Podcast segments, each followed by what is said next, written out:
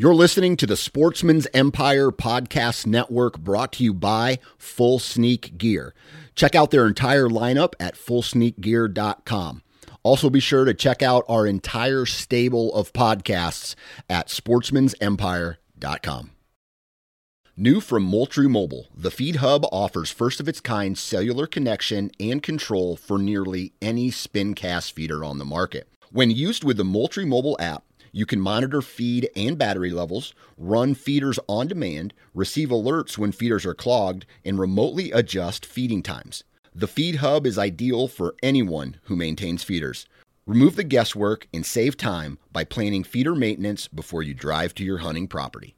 For more information, visit moultriemobile.com. You're listening to the Sportsman's Nation Podcast Network brought to you by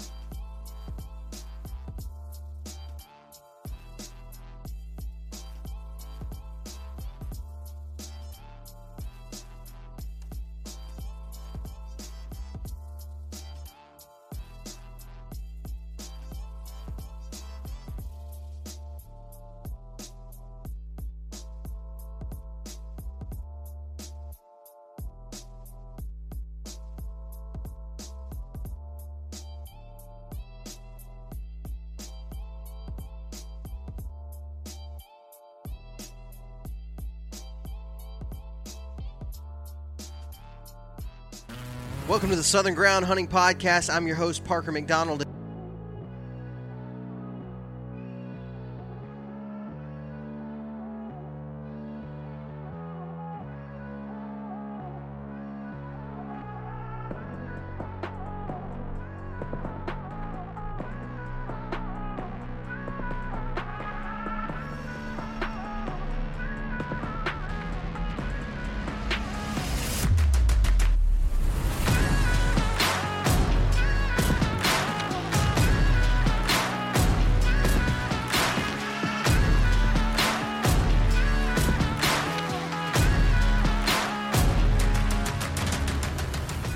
Right, all right. Welcome back to Southern Ground Hunting. I'm excited about this episode today because we are talking to uh, a guy that I have recently come to uh, to know pretty well. His name is Brody Swisher, and he works for bowhunting.com. More than likely, if you have the internet and you're a bow hunter, you have run across an article that Brody has written for bowhunting.com.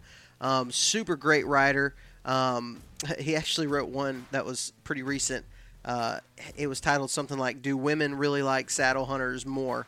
and uh, it was pretty freaking hilarious. And uh, so check out that bowhunting.com. You can find a lot of Brody's articles there. But we're going to talk about something um, that I've that I've wanted to hit on this year specifically, and that is early season food sources. And Brody has gotten a hunt. Um, he lives in Tennessee, so he got to do the early season velvet hunt. He got to do. Uh, he hunts in Kentucky as well. He killed a buck on opening day in Kentucky, great looking buck, and um, you can uh, you can actually find that hunt on uh, his YouTube on Brody Swisher YouTube channel, and uh, so he's really gotten a hunt as long as anybody really in the United States at this point in the season. He's gotten to hunt a lot of these early earlier openers throughout the month of September, and um, and one thing that I know in my experience of hunting early season hunts, whether it be Tennessee or Kentucky, is that the food sources can change on a dime. Like they can just switch immediately, and we're going to talk about that with Brody. He's been able to um, see that for the majority of his of his hunting career. See how he has uh, how how the deer change throughout this specifically the month of September and into early October. So we're going to talk about that with him. Before we get into this episode, I wanted to remind you guys that you can use the code Southern Ground at checkout at skregear.com If you are uh, if you're in the market for some new hunting apparel, man, you need to check out Skre Gear. I have been um, putting that stuff through the ringer, especially during this early season in Kentucky and um, in Tennessee. It's awesome. I, I have been I had been falling in love. Actually, uh, should have brought my early season jacket to Tennessee last weekend um, because we got a pretty nice little cold front that came through. Uh, but the thing I like about the Merino wool system is that it's warm. It, it keeps you warm um, on cooler days, but it also keeps you cooled off on hot days, and it dries really fast. It doesn't stink. Um, I love that that aspect of it. So check out Skre Gear if you're interested in some really good hunting apparel at an affordable price. I think you will appreciate that. Also, check out tetherednation.com. Tethered has released the lightest sticks on the market. The Tethered One sticks. You need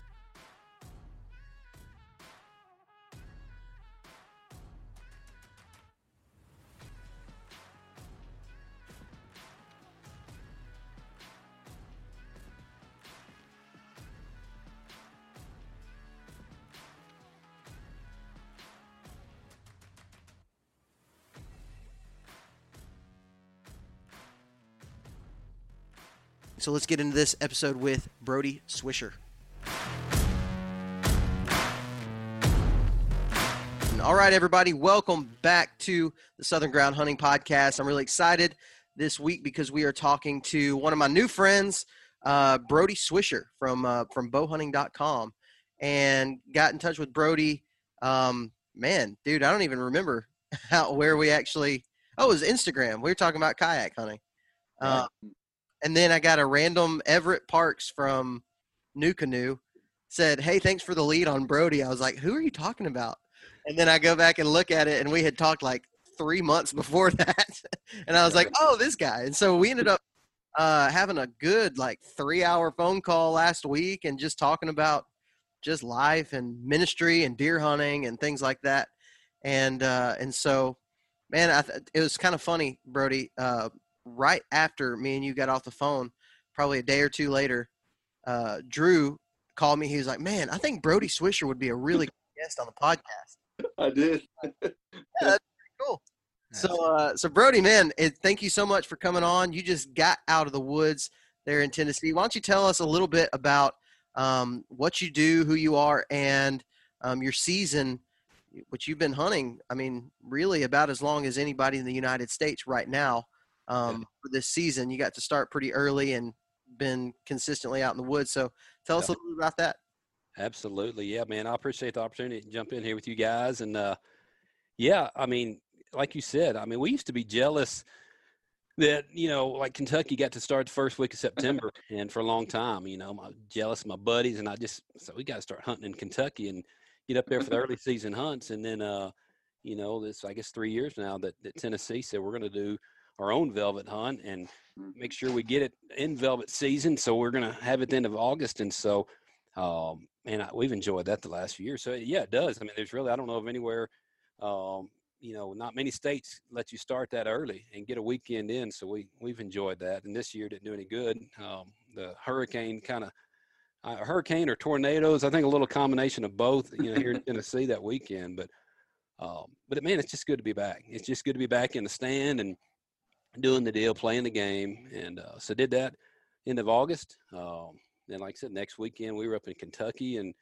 got to kick off the season up there. Did a media hunt with the Realtree crew up there, and, and just had a great time. It was kind of a hot uh, weekend there, but we uh, we had a good time. And I had a goofball buck come by me uh, that evening, and on the first evening, and uh, the one of my buddies up there, Will Brantley, that runs the little outfit, he had said, "Man, there's a there's a goofy buck in here. It's got nice, you know, side, four point side on one side and just goofy on the other side. And he said, I'd shoot it if I came across it. That's my kind of mentality. I, I love goofball bucks, you know, the funky stuff.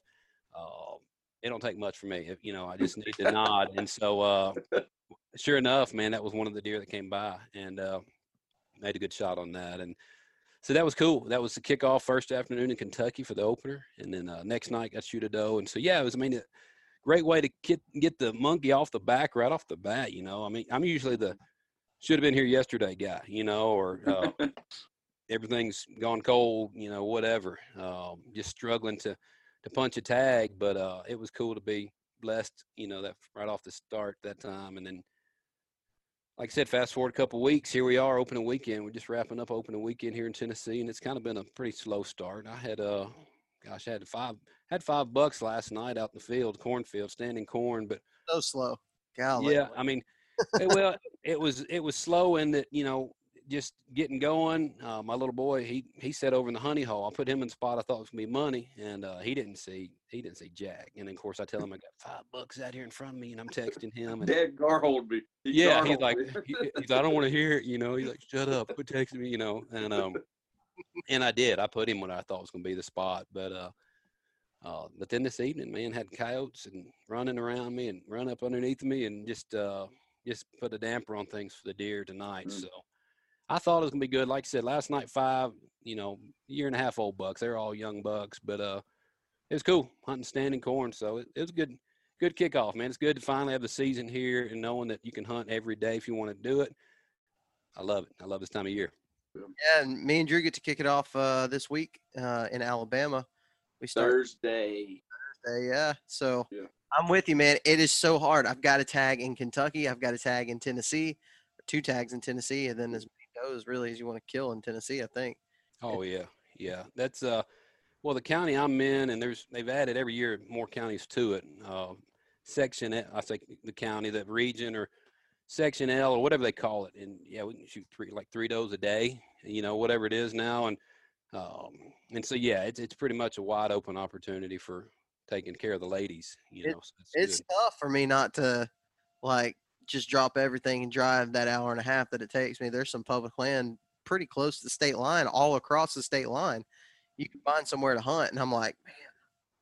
But I'm yeah. with like I, I can't wait until once Thursday kicks in, man, it's deer season. I said uh, on Instagram the other day, I was like, October 1st through February 10th, we got three buck tags and we ain't letting up until those are filled. Like that's, I can't wait. Just something about knowing, like, even if you don't get to hunt that day, knowing, like, hey, I could go if I wanted to. I could. That's I, right. I could go. So, um, so I'm I'm super excited about that. So tell us tell us a little bit about uh, your background, what you do, um, and uh, the kind of what you do as a part of bowhunting.com.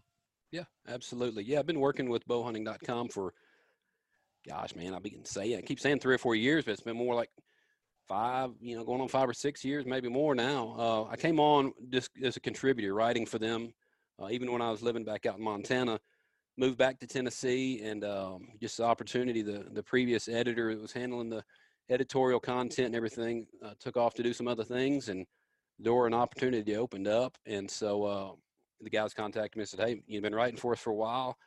Uh, would you consider handling and you know managing content creation and, and scheduling and just take this editor role and run with it?" And so uh, I've had the opportunity to do that for, like I said, um, gosh, probably 2013, 2014, uh, and so it's going on that time and uh, it's been cool. It, you know, I've been doing outdoor media freelancer, you know, for a number of years. Been writing, um, gosh, I think since you know, first article I ever wrote was probably back in 2000. You know, buddy mine put me on a newspaper column and said, "Hey, you want to write the piece this week?" And I did a article on coyote hunting and never had written before, and had this big full page uh, coyote article in the little paper down here in West Tennessee, and uh, and just opened my eyes and kind of got the ball rolling. Somebody saw that and had the opportunity for a regional magazine and just different pieces, and and so uh, I, have just always loved telling the story, you know, whether it's hunting, uh, my background, testimony, whatever. I just love telling the story and uh,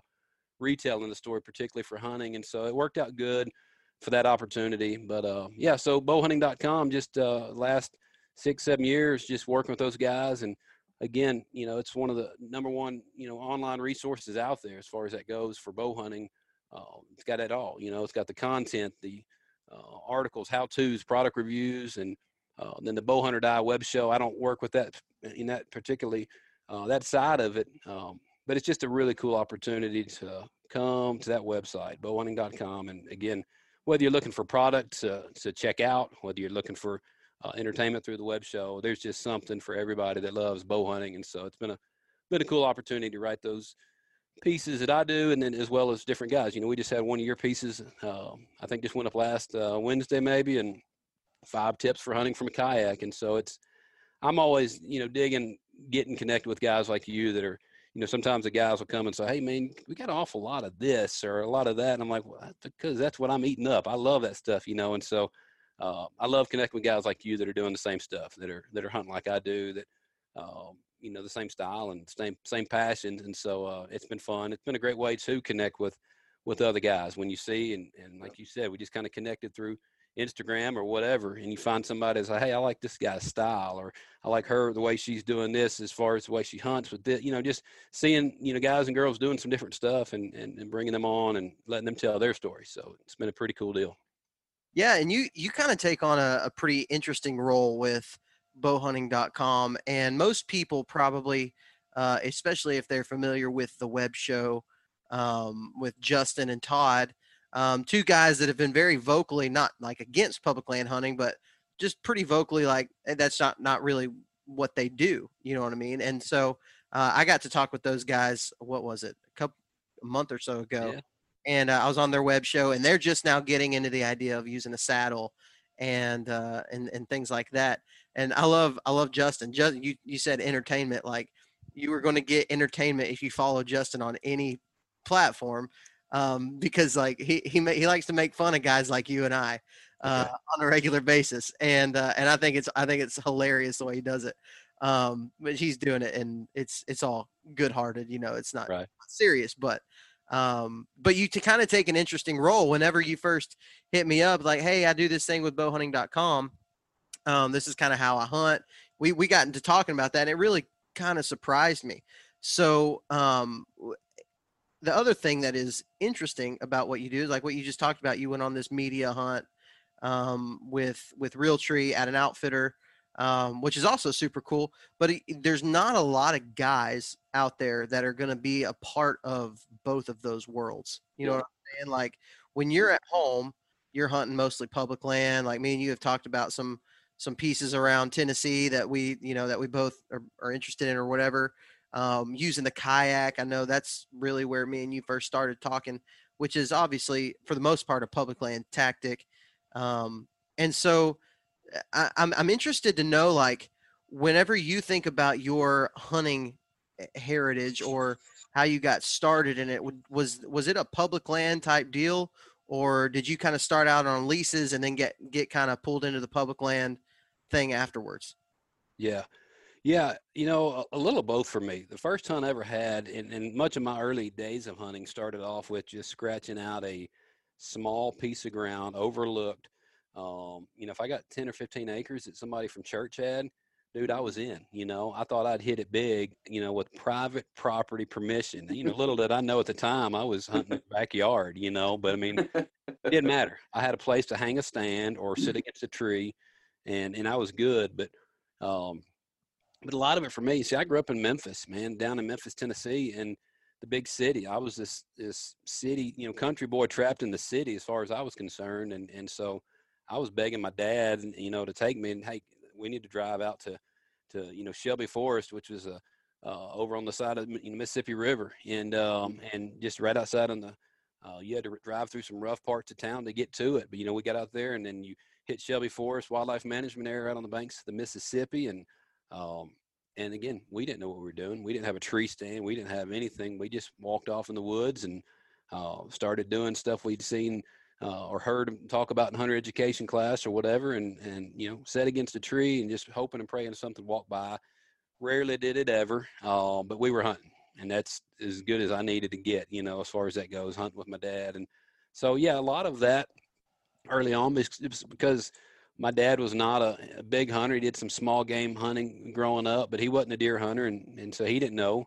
Uh, we were just kind of going, and uh, you know where we could go, and uh, we didn't have leases, you know didn't didn't know much about leases and, and you know the idea of leasing a piece of property for deer hunting or anything like that. Um, and much you know, needless to say, I mean, we I didn't have the money either. You know, when I first got into it, I was getting eaten up with the opportunity and seeing it. You know, and uh, I'd watch Saturday morning stuff. I mean, there wasn't a lot of you know back then. There wasn't a lot of stuff on TV. I mean, you had these couple deer hunting shows that they put on Saturday morning, and then Buckmasters came along and I mean, back then they wouldn't let you show a, a shot or anything on TV, you know. So I mean, it was uh, some pretty random stuff. But I would eat that stuff up and then you know beg my dad, hey, I, I need to go. We got to go figure somewhere out to do this. And uh, I finally got permission to hunt a little piece of ground.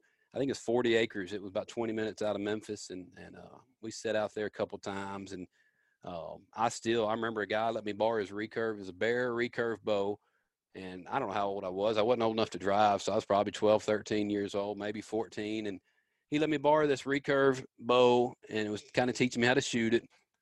Guy from church, and uh, I remember he said, "Man, get you some arrows and some broadheads." I went to Walmart and bought like a three pack of the cheapest thing I could find. I found a three pack of broadheads, uh, it may have been like Allen brand or something. They were nine ninety nine. I just remember they were nine ninety nine. I thought, Dad, these are awesome. They're only ten bucks for three of them, and uh, I, I didn't have a quiver. I screwed those broadheads onto the arrows. I remember carrying those arrows in one hand, broadheads just grinding, you know, just a handful of arrows in one hand, recurve in the other hand. And I think I had a stool, like a little tri stool over my back.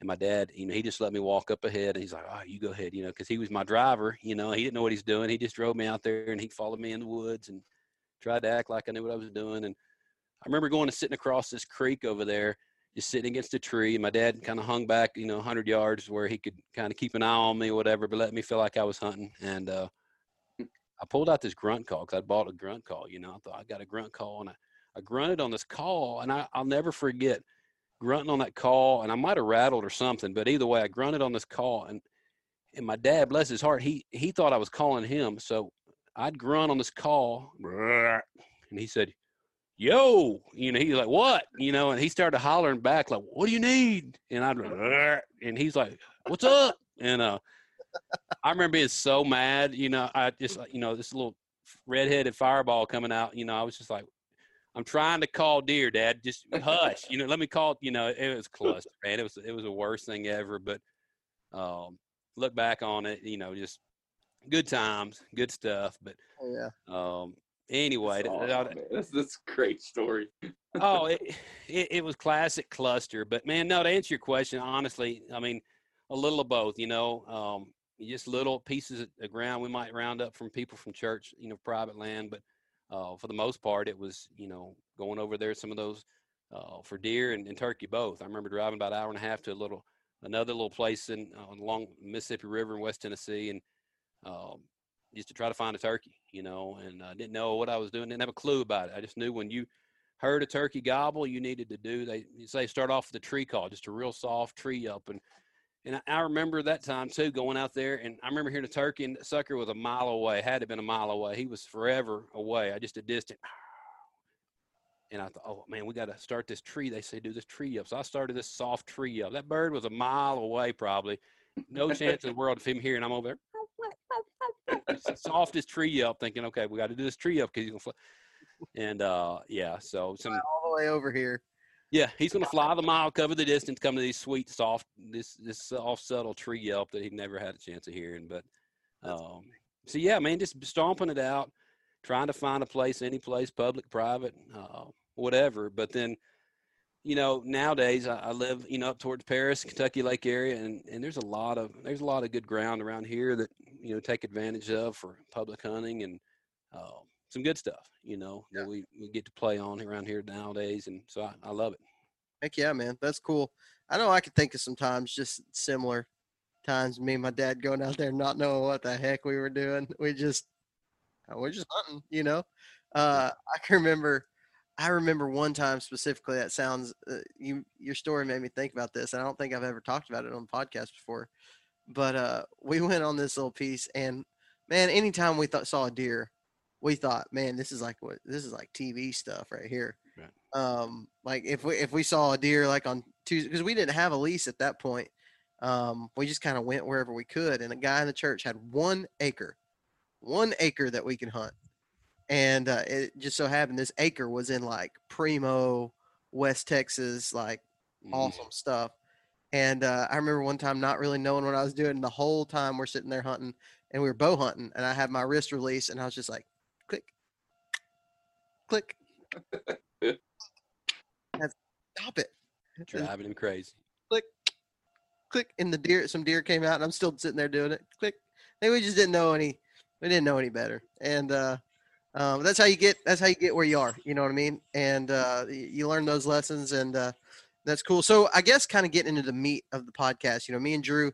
Uh, Drew got to spend a little bit of time in the tree.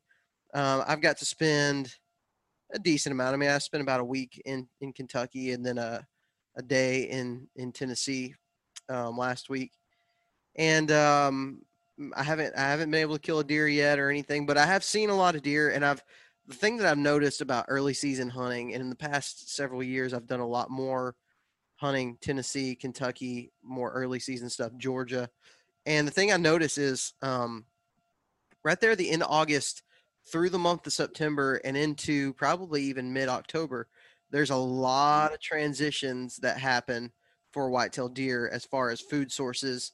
Um, just a lot of things happen in that in this time period. And now October, leaves start to fall. Um, the it, the the woods start to open up a little bit more, which changes a lot of their um, bedding areas that they've been using all summer long.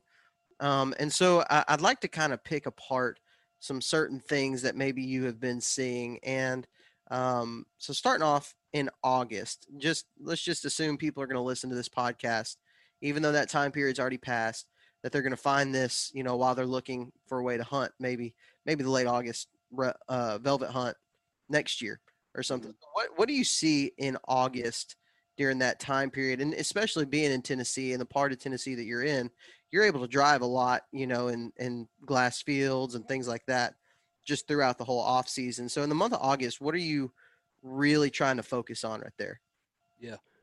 Yeah, for me, it's it's those bean fields. I mean, bean beans and corn, like a lot of places in the South. I mean, that's our bread and butter for ag fields here. Um, but it's those bean fields, man. I just when they're green and, and it's just it's just a lean green machine, man. They the deer are just there, and uh, so much to the point, you know, fact that was a lot of the controversy when this whole velvet camp, you know, hunt came up. Is that people are like, hey, it's going to be a slaughter. They're going to slaughter all the big bucks. You know, I'm like, man, you can still only kill one buck. You know, I mean, you, you got a buck limits. It's not like they're going to murder everything. But there was a lot of people that said, hey, deer are too easy. They're in the green, you know, they're in the bean fields, they're in the greens, and um, and it's going to be too easy to kill them. Which we know that's not the case. I mean, you, have hunted them, I've hunted them. Um, it, it's not that easy, but the whole point is, you know, you can target them, you can see them, they're they're visible, and they're patternable. I mean, that's the thing; they're on a pattern, and that's what we, um, you know, classic case for us. I mean, I was out every afternoon that week before the velvet hunt in August, and uh, it was. I had a, a bachelor group of it was five bucks. You know, one night, the next night was seven. You know, but just back and forth. You'd see the uh, the, the bachelor groups coming out, and there was some good bucks, in they're just a mixture of everything from you know the year and a half to uh, the oldest year was probably a three and a half year old buck that was in there. Nothing just huge, you know, but uh, but they were in there, and they were hitting those beans just every evening and uh, feeding them all night. And uh, you know, you oftentimes hear guys talking about you know, deer living in corn. You know, they, and they're standing corn. They don't have to go anywhere. They just live in that corn. But we don't hear as many people talking about, you know, as much about deer just living in the beans. You think well, beans are only, you know, waist high. You know, higher in some really uh, good crops. But, um, but man, deer live in those beans just as much. I think people think because we can't see into cornfield that we think they're, uh, you know, the deer are going to be more attracted to a standing corn. But um, my buddy shot a deer last night, open in evening, and his beans are still green. And um, and he just talked about it. He had a, a, a nice buck stand up, shook off, and uh, stood around a minute, and then laid right back down. And that's what we see a lot of times in that August hunt too. Deer just living in those beans. They ain't got to go anywhere. Um, a lot of times, you know, again, there's enough moisture just around on the beans, whatever, they're they're able to live right there and uh, hang out. And so that's where we were finding them. You know, it's all about the beans for that August velvet hunt for us, and um, just pretty much all the farms we hunted. You know, it's it's it's that's what we're looking for, bean fields. And so, uh, and I've got the one farm is, is, beans on one side, corn on the other, and and you can pretty much count on uh, at least on that August hunt, you're going to find them uh, nine times out of ten they're going to be on that bean side. So let, us talk about this and kind of uh, change it up a little bit. Let's say a guy um, doesn't have access to uh, to beans or um, any type of crops. Um, there's a lot of places, you know, throughout East Tennessee, um, even where you're just not going to find nearly as much mm-hmm. agriculture and stuff like that. So, um, in your in your experience in your time in a lot of these uh, in the states that allow earlier season hunting, Kentucky, Tennessee. What is uh is, is there another thing that you would say, hey, if you don't have this, maybe focus on this, something that may be in the timber or um, just in areas without without agriculture? Sure. You know, I, I think honeysuckle is a is an overlooked food source that, that a lot of people, you know, just underestimate, maybe overlooked, mm-hmm. underestimated, don't know what they're looking at. Um, yeah. And you know, in honeysuckle, man, that, that's something I don't know. I, I, I need to talk to more biologists on it, you know, as far as that goes. But um, that's something that they've got more of a year-round basis, you know, as far as that goes. Um, it, it's green, uh, the leaves are there, and and deer. Again, I don't know percentages. I need to see more on that, but um, but I know that's a heavy heavy part of their diet, just browsing on honeysuckle, and it's something that's everywhere.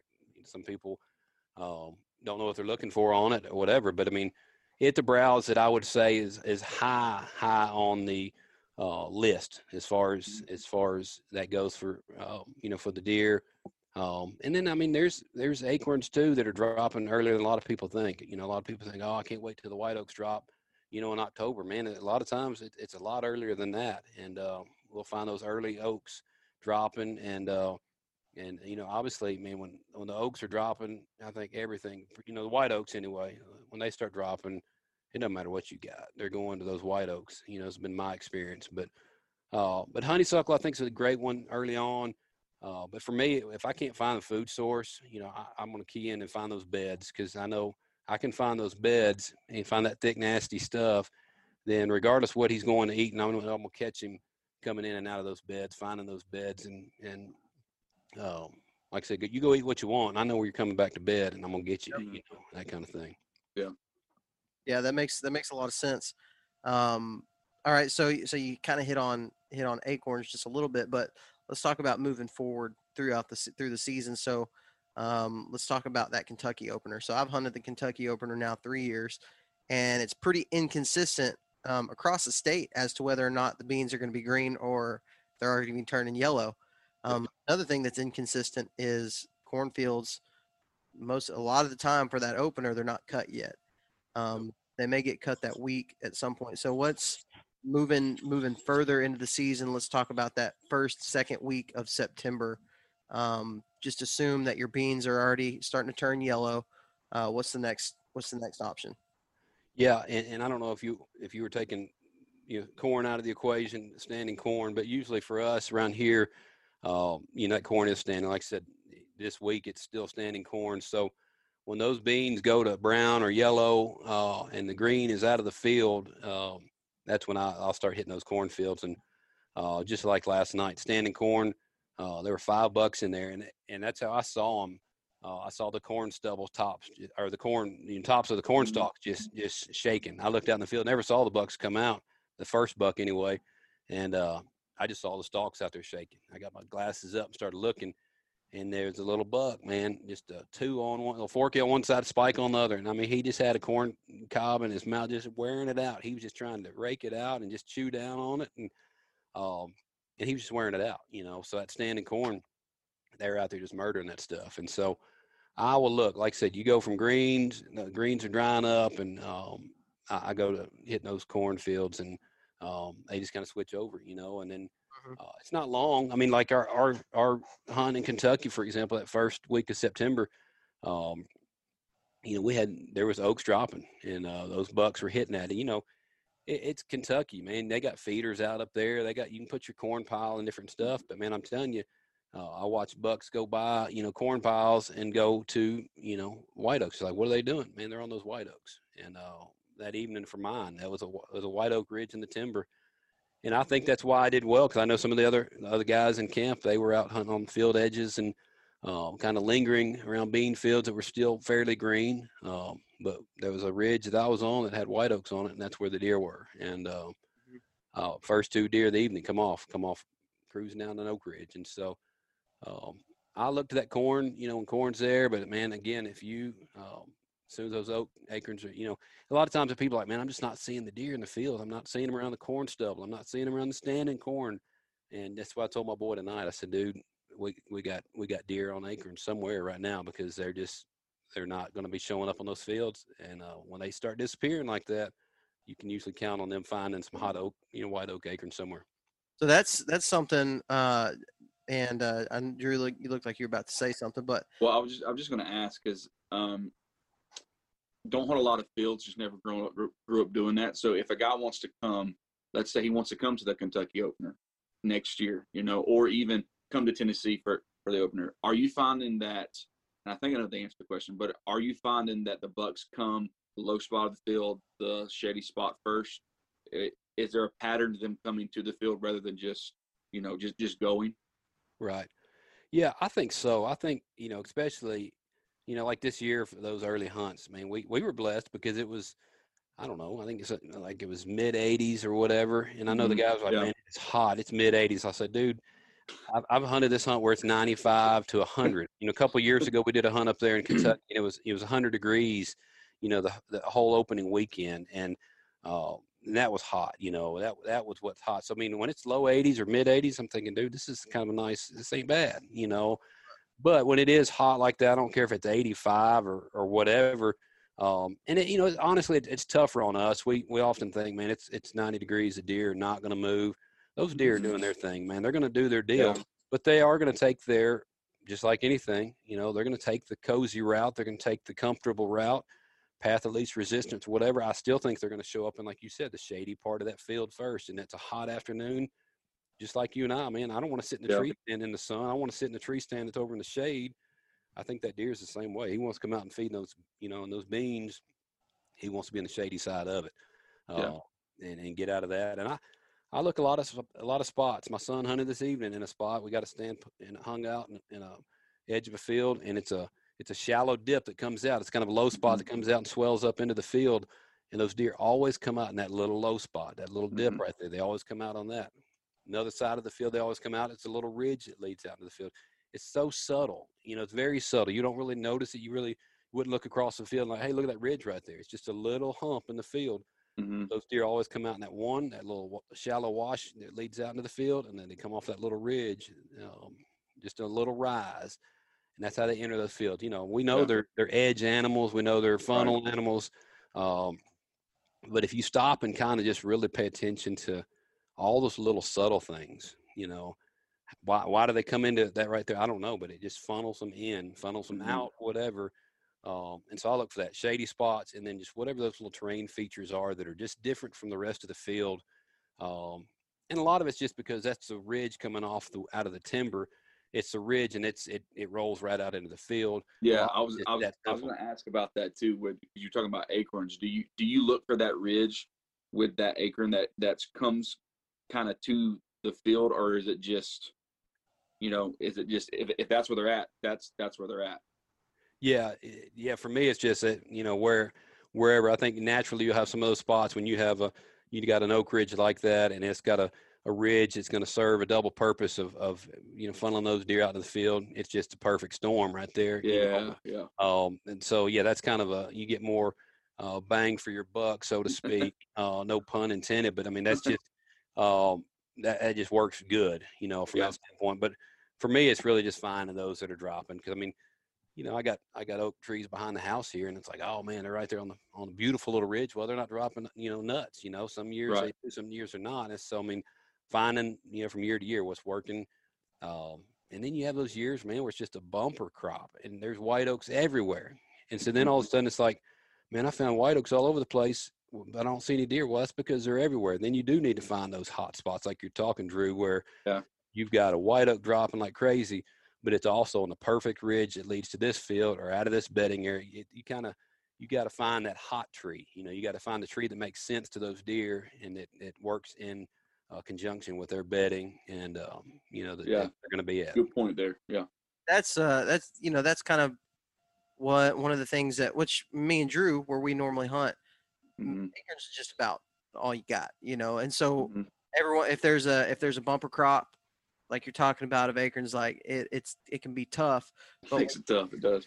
what you can find is those funneled areas where you may not be able to find the exact tree that they're going to but you can you can guess where they're bedding at and Mhm. uh, use the terrain for to kind of estimate where they're going to be coming from or going to in the mornings whatever um, is there is there a time brody that you've noticed um, it- it, seems like everything can switch so fast just like one day you're seeing deer on the beans the next day they're not so let's let's just say um, the thing that i've noticed at least which you probably have more experience in ag type hunting Mhm. scenarios but the thing i've noticed is like when it doesn't matter if the green the beans are still green if the farmer cuts the corn that is the hot spot it's like the deer just They know that sound. They know what that means. Boom, they're off the beans. You may find a straggler every once in a while, and they may still doesn't mean they're not hitting beans, but they're just not going to go there first.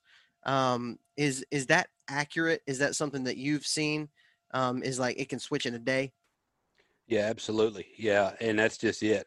It's a it's a dinner bell. I think when they hear that combine rolling through, and, and I don't honestly know. Like you know, like I said, I mean, you've seen where they're just hammering the beans, and all of a sudden that field's cut, and you know, obviously you got it's visible. You know, you haven't you haven't been able to see deer in that cornfield, standing cornfield, so you don't know what's in there, what's using it, what's living in it. Um, but yeah, there's definitely that shift. And I, again, I don't know if it's uh, you know deer just being like us, where they've been they've been hammering the um, you know the beans that are real palatable for them, the, and, then all of a sudden they're just like, hey, we're you know it's the switch from the greens to the grain. Uh, or whatever it is, but yeah, it, it's like that combine is the dinner bell, and when it's cut, man, that's what we'll see. I mean, deer are are there again. Obviously, they're more visible now because you can see, and the field's just been opened up. But uh, definitely that switch, like you said, even when you still have greens, uh, when the beans are still green, we've got one field across. There's one side of the road is is you know the beans are turning yellow and mostly mm-hmm. all yellow to brown now, but the other side's still green. But when this combine comes through this week, I promise you, we're going to see a switch, and they're going to be in that that corn stubble. Yeah. And um, so yeah, and again, I, I don't know, um, you know, the the all the background on the the biologists can tell us, you know, what that is. It's built into them and why. But that's just in my experience when I, you know, you see that and um, why they're hitting it. Eh, maybe it's just the fact that you know that combines come through and there's a lot of corn busted up on that ground and they know it. You know, it's easy yeah. access. I think that's probably a lot of it's just the fact that it's now it's easy access for them. Again, deer can be lazy. They can be lazy. They're going to look for that easy, yeah. easy load, and so. Uh, yeah, there's definitely a switch when when that happens for sure. One of the things I found um, for me in my limited experience, let's just talk about last weekend. Uh, I went on a bonus buck hunt that was in Tennessee, so it was an early early opener uh, WMA that did like this bonus buck thing, and um, I was hunting. I just got to hunt one morning and one evening, and that was it. And I saw 37 deer probably. Mm-hmm. Uh, I saw two deer in the morning on a, an early drop in white oak, and I mean, and they were pounding it, man. You could you could see. I think the reason why I didn't see more deer is because of the amount of people that were um, going in and out of that area the whole day, the whole weekend before scouting it and stuff. Mm-hmm. Um, I got in there. It was a funny story. I hope the guy that that walked in listened to it because we had a really good conversation. um, but I walked, I got in there, dude, at like three thirty. This place wasn't far off the road. I I went in at three thirty. I was like, "There's a ton of people in these camp in these camps. I'm gonna get there early. There's one parking spot on this spot. Like it's enough room for one vehicle to get up in there. Like, I'm gonna get there early.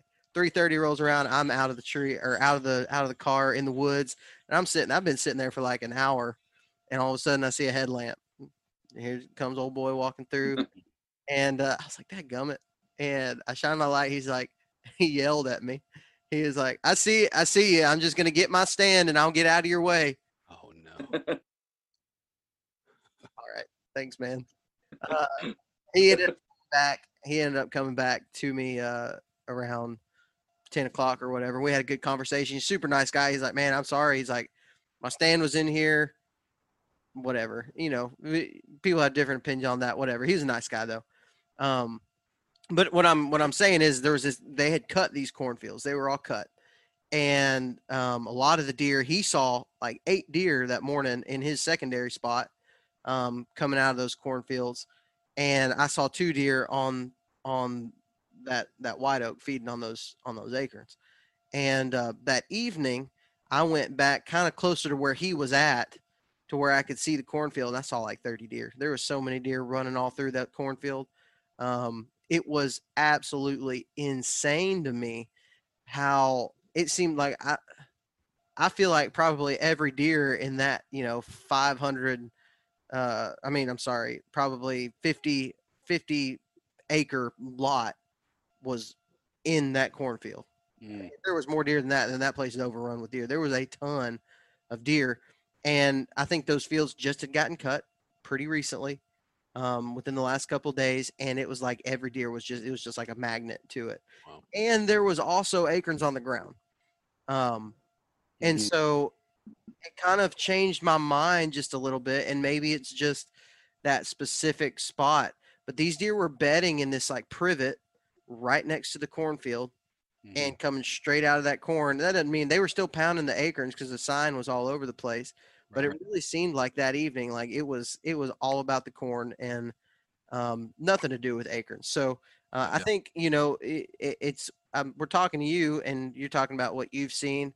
We'll talk about what we've seen. Other people are gonna be like, well, I've seen different. I've seen deer eating, you know, pine cones before they choose corn or or acorns or whatever. People have seen different things. I think the I think the only concrete thing we can say is that we don't really know, but we can kind of put a lot of these things together. So um, I think it's I think it's really good to talk to guys like you who are in that, especially in those areas where a guy from Alabama can come Mhm. and uh, you know take what they've listened to here and and apply it. So let's move move a little bit further, and this will be kind of the last the last portion, and that is um, all right. So beans are out of the equation now; they're dried up. I know Mhm. here in Alabama, most of the bean fields that I've seen are dried up, brown. Um, corn's been cut. Deer's still going to be on that, you know, throughout the season. Um, but let's go into early October, which is a lot of states start to open up Mhm. right there at the beginning of October. And um, I want to talk about what you see. I'm, I'm sure there's a shift even there. Leaves are starting to fall off. Acorns are starting to drop. What uh, what what's your what's your go-to area that you're looking for? Yeah, absolutely. I'm I'm getting in the woods more, you know, through October, and uh, uh, some of that's because of the fact that you know, getting again, um, that food source is predominantly for- for me in my area is is you know those oaks, uh, acorns dropping, and so getting in the woods. But then it's also the time for that that mythological, you know, uh, October lull. You know, I mean, love it, hate it, believe in it, against it, whatever. You know, there's no doubt that you've got some time and there were, you know, all of a sudden you were seeing deer like crazy early season, first couple weeks, whatever, and then all of a sudden they disappeared. You know, people talk about it being a lull. I think a lot of it's just the fact that, man, you just pounded the place for the last week or two. You know, you were in there, and you, your buddies, uh, you know, everybody on the lease, everybody Mhm. on public, hit it for the you know first couple weeks. Well, that's just deer reacting to your presence, man. Human interaction and and pressure. They're going to get scarce. They're going to get hiding, you know, because that's just what they do. That's their survival mode. So, um, but you know, it, it definitely you have some of that time where the numbers and sightings seem to kind of taper off uh, for October. So I, I think a lot of that's just the pressure we put on them, but a lot of that again is those food sources tightening up. You know, that hot oak, you know, white oak tree on the farm being the place to be. You know, finding those. Um, the deer are there, they're feeding, they're still doing their thing. Um, beginning, I'll push in closer to those, finding those white oak trees that are uh, that are the ticket for me on the particular farm I'm on, and and just kind of watching those areas from those feed sources to that bed uh, is what I'm going to be looking for. And, and like you said, I mean, there's still going to be the the corn out there, the stubble out there. You got bean fields cut, and you got uh, the stubble from bean fields. I mean, I've had some hunts where uh, those are pretty strong, pretty powerful, and those deer will come back to those after they've exhausted the oak acorns and stuff. But um, you know, for October, for me, I'm gonna start. You know, particularly as it starts getting later towards uh, the end of October, going to start hunting mornings more, getting in tighter into the thickets and, and the woods, and uh, really looking for that tree. It's a, a food source, and you can see that. Uh, you know, when you find those uh, oak acorns, I don't know if it's like that for y'all down there, if you got a lot of white oaks or what, but um, man, I, there's nothing better for me to find that ridge. It's that hot ridge, and there's just deer mess all over it. And you know, dude, they've been hanging out here. Again, that was the deal for me in Kentucky, and those oaks are already dropping on the way in. Man, I was seeing, you know, turds just here, you know, just deer mess everywhere. And I thought it's game on tonight because the deer are hanging out here, and there's, um, like I said, deer crap everywhere. Uh, uh, you know, oak acorns on the ground, and, and that's what I'm looking for in October. I'm going to find those spots where uh, the signs there, f- fresh acorns there, and then you know, in conjunction with the bedding there, it's not not too far off, and finding that travel corridor and and uh, getting right in the middle of it. So there comes there comes a time in the season in the month of October when um, food sources at least for me, and I think a lot of people, you kind of move away from hunting food sources, right? Like feed trees and things like that, and you start hunting um, those travel corridors or getting up closer to bed where you're not really all that concerned about which direction they're going for food. What time of October is there like a certain like the leaves start dropping? You're like, all right, I'm moving into these travel corridors, or is there just a time that you're looking for when Yeah. food is not a part of the equation? Yeah, for me, it's usually that last week of October. You know, third going in that fourth week of October um, is really when I I start thinking rut. When I start thinking, man, get the rattling horns out, and, and you know we'll rattle mid October too. You know, as far as that goes. I mean, I, those bucks last night I saw they were out there butting heads in the corn stubble. You know, opening weekend of September. You know, I mean, so you know, everybody thinks, oh, you can only rattle during the rut. That's a rut tactic, you know, and, and, and that's when it intensifies and everything. But and you can tickle the horns all through October. You know, the, you know, young bucks are doing their thing. They're being, you know, boys and, and pushing, shoving, whatever. But when it starts getting that third, you know, particularly that fourth week of October is when I start keying in thinking that switch is fixing to flip. Third to fourth week is Mhm. when, you know, for me, when the I don't believe in magic, but when they say the magic happens, you know, that's when the Yeah. third to fourth week transition. Um, you know, like I said, third week going into fourth week is when, to me, is when that stuff really starts kicking off, kicking up, and um, those bucks become a different animal. You know, they're not Yeah. worried about their gut as much as they are chasing ladies. Yeah, Brady. w- Um, how do you how do you make the switch to because you know when whenever you're talking about the feed trees, you see a ton of sign. You know, like you see a lot of sign un, underneath the feed trees. But sometimes whenever you start to transition to the rut and you hunt a travel corridor, that sign might not be as heavy, but you you you know there's a big boy coming in and out. Whether you have a camera up there or you see him go in and out right there, how do you? Is, is it just the experience of you know doing it for so many years that you don't have to rely on that sign because what i'm seeing is um, and my cameras are starting to prove this is that there's that faint trail that the big boys using but the one that's wore out there at the creek crossing there's a lot of does one year olds two year olds how do you how how, how does a guy transition from i'm seeing a ton of sign to hunting no sign but you know there's a big boy there? Does that make sense? Let, let me let me ask you this real quick too, Brody, with that question, um, because I think things can be, I think things can change from region to region. Um, I know in Kentucky, a lot of times in the early season, up through October, Big Boy might be using that same wore out trail that the does are using. It doesn't, and, and I feel like maybe ag has something to do with that, Mhm. um, as far as as far as that's concerned. Whereas where me and Drew hunt, a lot of it is, you know, the bucks are going to just be almost a completely different animal. Um, does that make sense? Kind of what I'm saying. Like, I I guess Sure. Make that more specific to what you see in your region. Yeah. Yeah, absolutely.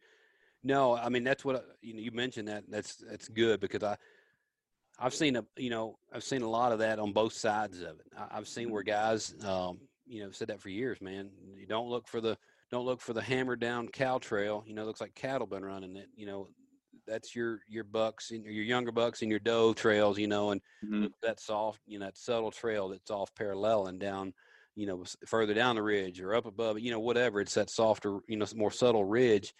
Um, but again, I think it all just depends on on the topography because we've got this place. It, we we call it the Gauntlet, and it's just this one little finger ridge, and the deer come down it, man. And it doesn't matter if it's you know the big bucks use it. The you know I, I've watched I watched the you know the big bucks come down that trail. Same doe, you know, a doe came down earlier, and it wasn't during the rut. It was his earlier season, so it wasn't like he was chasing her. I mean, it was one trail. They all used the same trail. You know what I'm saying? It was just kind of the Yeah. kind of the deal. And I think a lot of that was just the topography of it. It wasn't uh, it wasn't a real big steep you know ridge. It was just a, you know just one of those terrain features again.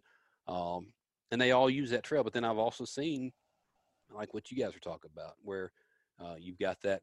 Um, you, you've got that ridge that that's the doe ridge, or you've got the young buck ridge, and it's just man, look at this ridge. We got to get a trail. You know, we need to stand on this trail. This is Mhm. this is hot and then you set up for that trail and then look back here and, and here come your big buck slipping in the back door he came in you know blindsided you because you didn't even notice that subtle trail over there you know offset trail and so um So it, it, you know, I've seen it both, and um, for me, it's not been one you know that I can you know bank on every time. You know, because as soon as I say, Mm-hmm. well, you know, this is the buck trail, and he's not going to use that. You know, my gosh, here he is up there. Right. We weren't anticipating or whatever from that standpoint.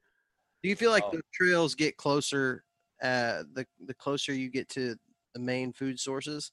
Like the like maybe outside of um those food sources and bedding and things like that, they're they're further apart and it's more faint maybe where the buck is at, but as they start to come together, getting closer to those main feed trees or crop fields or whatever.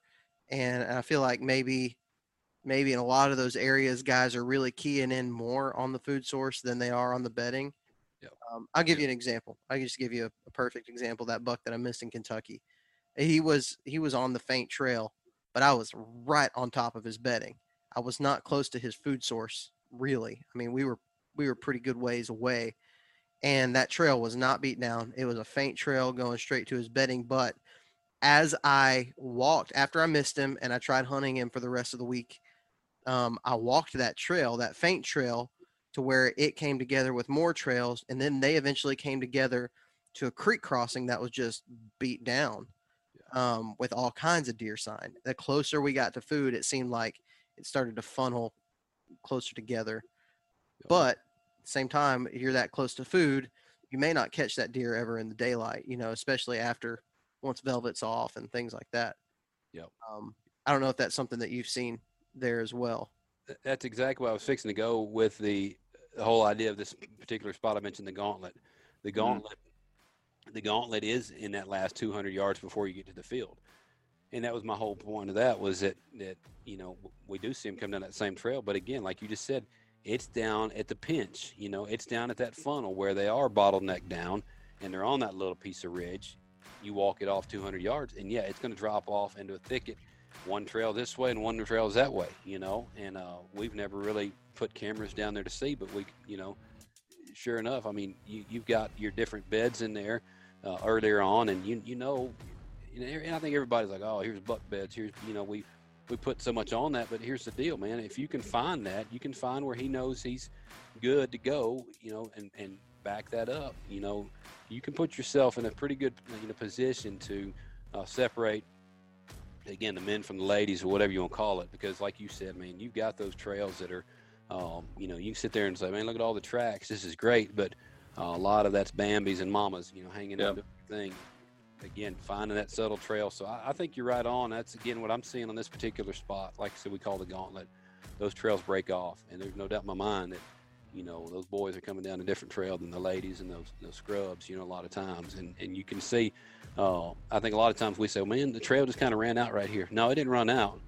That's when you're on that other trail, that subtle Mhm. trail, you know, and you we keep following the trail. Oh, let's find this, let's follow this cattle trail, and and that's what we like. That's what we want to see. Get it beat down. That's where all the activity is. Well, that one that looks like it ran out is, you know, in all honesty, it's the one you need to be on because that's the one that's getting less travel. That's that that buck trail. But um, I think yeah, backtracking that. I think a lot of guys, if we would spend more time doing that, backtracking those trails and um, easing off and finding that, finding those beds, and, and that's going to be the name of the game. And, and again, they're going to funnel down to that one spot. But uh, like you said a minute ago, man, finding them and getting them ahead of the game. Like tonight, you know, my boy and I were both again. We were talking on the way home. We've got to get off in the woods. These deer didn't show up, and, and, and they didn't show up in the fields, but you could hear them. You know, you could hear stuff just like last night, man you're hearing those deer in the woods, you know, we need to be back up that trail further up before they, you know, bottleneck down, transition down to this field. We need to be cutting them off further in the woods. We're missing out, you know, and those deer know the deal. You know, they know the game and they're going to find that staging area that's, you know, however far back up in the woods they're hanging out at and uh, be hanging out there before the, you know, dark. And uh, a lot of times not come out till after dark. So finding those Yeah. spots further up the trail, you can make it happen, get those sets hung. And uh, that way you can you know, punch your ticket before the, you know, showdown before the darkness comes on. We one of the things that we've we've we talk about a lot at this point after after the Bobby Worthington episodes that we did um, a lot of the feedback that I got from those episodes were like well I want to hunt outside of the rut like Mhm. I don't want to just hunt the rut and, and part of that is with what we're just talking about those pinches those funnels where those trails do come together, the best time to hunt those is going to be in the rut. That's where you're going to get that daytime activity in those pinched off funnels. Um, you may not get those this time of the year. I mean, honestly, if you may see the does, you may see the young bucks, but the but the big boys are going to be not there yet. Um, the best time to hunt those, and so there's a there's a conflict of hunting styles with that with with a lot of people. A lot of people are like, man, I want to hunt, I want to kill big deer in October. Look at the DeQuistos, um, where they're at. They're, they're killing giant bucks in the month of October.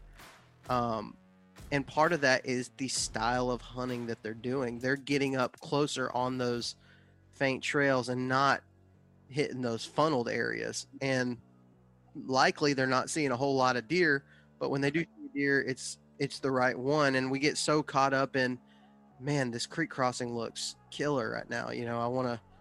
Look at all these tracks. It's just tore up with tracks, and there's big buck tracks. Well, yeah, because he's using it at some point. He's just not there yet while you're there. And so, uh, and and so, what Bobby talks about is hunting the rut and hunting those funnels, hunting those pinch points where, you know, you're going to get have the greatest opportunity for daylight movement.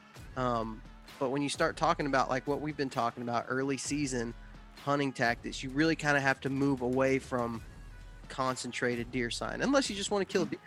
I can be honest with you, tomorrow or Thursday, that Dadgummit, I'm gonna be hunting a creek crossing. I'm gonna kill the first doe that gives me a shot. Like I'm hunting deer. I'm not hunting big bucks. And if I happen to get lucky, which I won't, uh, you know, I, I highly doubt that a big buck's gonna walk through that day, um, just because of the spot that I'm hunting. And um, but but I'm hunting deer at that point. When I decide that I've had my fun with the does, I'm gonna go and I'm gonna get up away from away from the concentrated sign and I'm gonna find those spots where those big bucks are gonna be at. So, um, man, Brody, we're we're running low on time, but uh, thanks so much for coming on, man. Yeah, I man. hope this episode helps somebody out. Uh, I think it will. Absolutely, man. I appreciate the opportunity. Honored to hang out with you guys. I look forward to getting to know you more in the days to come and and uh, connecting, getting up this way. And I know you'll be up this way later in the year, so we'll have to catch up and grab lunch or a hunt or two while we're all together and uh, do that Yeah. for sure. You guys are always man. over this way for sure. Heck yeah, man. Well, we appreciate it. You have a good night. Same to you guys. Thank you again. Yes, sir. Thanks again, Brody, for coming on the show. Thank you, everybody, for tuning in to this. And I'm excited because this week starts the Alabama season for me, and I'm jacked out of my mind. I cannot wait for uh, like four months of pure deer hunting. So, if you guys are in the woods as well, good luck. I wish you guys the best of luck, unless you're hunting in my spots, in which case I don't wish you any luck at all. I'm just kidding, kind of, maybe. Actually, I'm pretty serious on that.